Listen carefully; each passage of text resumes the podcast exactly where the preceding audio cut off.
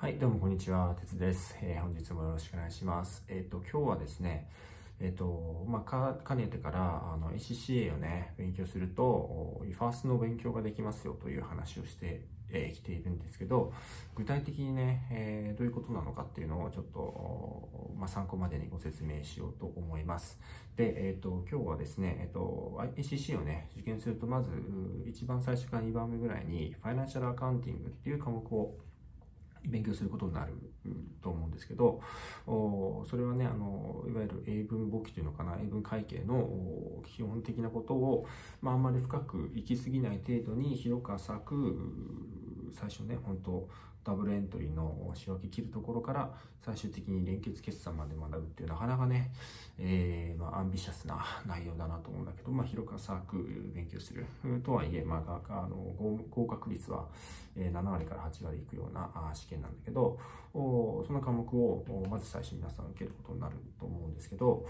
そこのね、中で扱われている会計基準についてですね、それが結構いっぱいあるんですと、まず IAS1 号、 Presentation Financial Statements、IAS2 号、 Inventories、これ在庫ですね。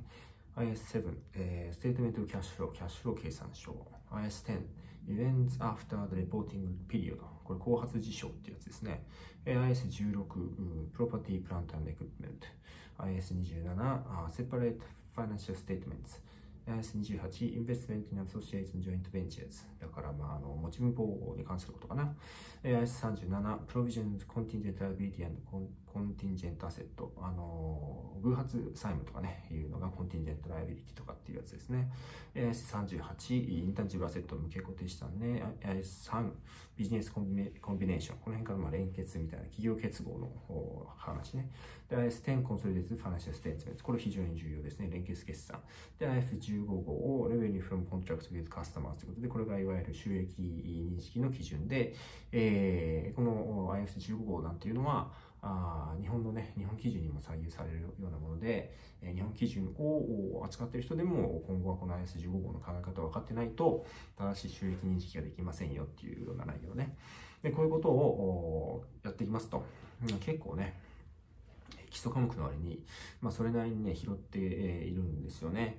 えー、なんで、えー、これをね、強するだけでも、それなりにね、えー、結構、IFAS ないし IAS の基本的なところをカバーするので、えー、いい勉強なんじゃないかとはいえね、勉強してるときに、あの、わざわざその IAS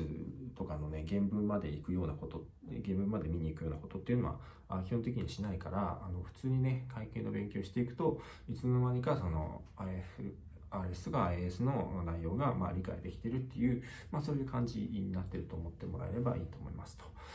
ということで、えー、ちょっとね、えー、本日短いですけれども、このね、えー、ファイナンシャルアカウンティングの科目だけでも、それなりにファーストの勉強になるので、えー、これでね、えー、少しだけ自信を持って、自分は IFARS 勉強してます。IFARS 15個よくわかってますというふうになってくるとね、いろんな違いがね、出てくるんじゃないかなというふうに思いますということで、えー、本日は以上です。ありがとうございました。